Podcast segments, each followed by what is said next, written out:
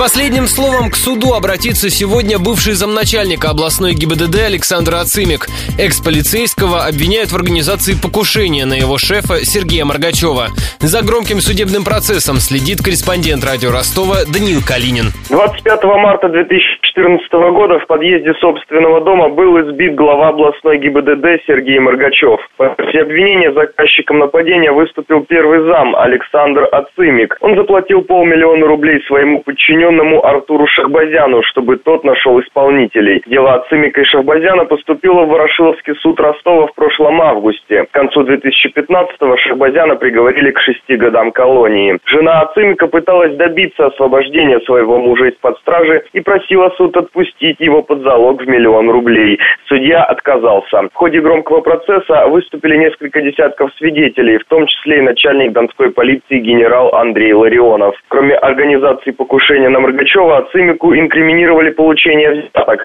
Он якобы продавал красивые номера. В ходе прений прокурор попросила для Ацимика 12 лет колонии строгого режима. Одновременно адвокат Моргачева потребовала взыскать с Ацимика компенсацию морального ущерба. Страдания своего клиента она оценила в 10 миллионов рублей. Защита Ацимика заявила о фальсификации некоторых материалов в уголовном деле. По мнению адвоката обвиняемого, у подзащитного не было мотива организовывать нападение на своего шефа. Стоит отметить, что над Сергеем Моргачевым сейчас тоже идет суд. Его обвиняют в превышении должностных полномочий.